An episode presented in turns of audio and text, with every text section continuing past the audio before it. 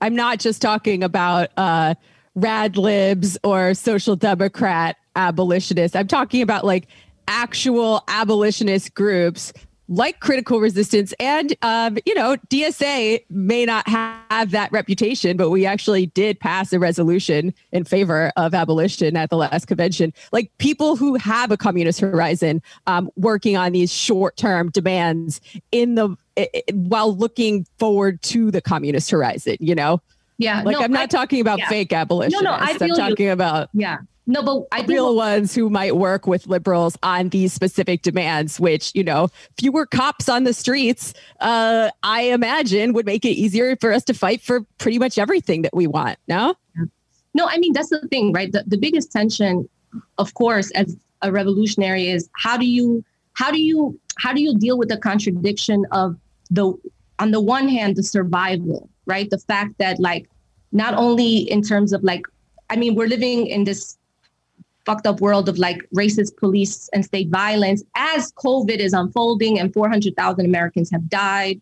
I think one in 800 has been black, right? So, so that kind of survival versus like the revolutionary vision, right? Like, how do you kind of marry the two? How do the two come together? So, totally understandable, right? But I think part of this, um, I, I think what has happened is that a lot of like the the the I'm like, I'm like the abolitionist folks are like being drawn too much by the social democratic demands, right? Because let's look at um, let's look at how defund has uh, how how it has unraveled, right? And I would ask them where where have where has defund become a revolution or almost proto-revolutionary battleground, right? I mean, unless you're burning down some uh, city council hearings, like I mean, all you're going to be drawn into is just like these countless city council meetings where you're going to present why your vision of cutting 100 million uh, and not 80 million is better, right? So it's like it's actually what it's doing is that it's bringing movements into a more social democratic framework,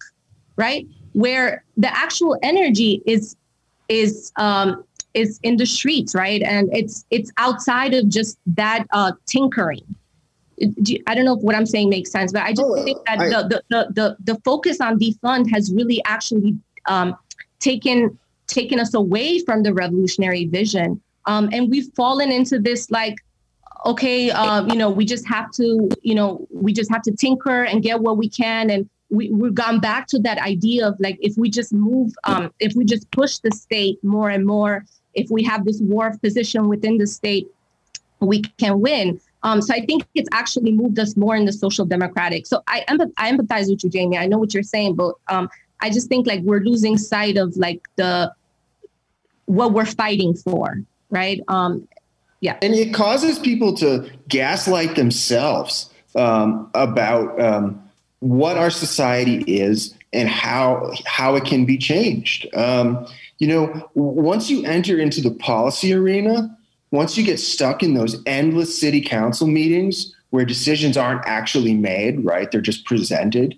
Um, and you start to speak the language of these technocrats, I mean, you can actually convince yourself um, that we could have a kinder, gentler American capitalism. Um, I mean, oh, all we need to do is get rid of the police and give a lot of money to uh, all these community based nonprofits, um, and American society would, uh, would, would not be so violent and crazy and chaotic and exploitative. Um, and I mean, that's a fucking fantasy. Um, well, now, I don't know, Jarrod, because it, according to to defunding the police in LA, if we continue with the defund demand, we're gonna completely defund the LAPD in 12 years. so, so, listen, here's the deal, uh, as Bernie would say. Um, I'm I am not here to shit on um, abolitionists. I think they're rad. I am myself an abolitionist. Uh, so please, if you're listening at home, take that away. Um, but we need to be real about what we're actually talking about here. Um, and I think that there's the, the, the current abolitionist milieu in the United States, like most politics in the United States uh, right now, which is a great moment of transition, right? Um, is um, is profoundly contradictory. Um, you have on the one hand this um, this real hardline revolutionary theory coming out of you know folks like Angela Davis, we're saying that America is just is just an inherently racist place. Um, Americans' institutions are structurally racist. You know, some people argue that they never even ended slavery and that slavery still exists and that the cops are slave catchers and um, and which is just incredibly uh, radical, um, an incredibly radical worldview. And then on the other hand, you have these kinds of, you know, yeah, social democratic tinkering experiments.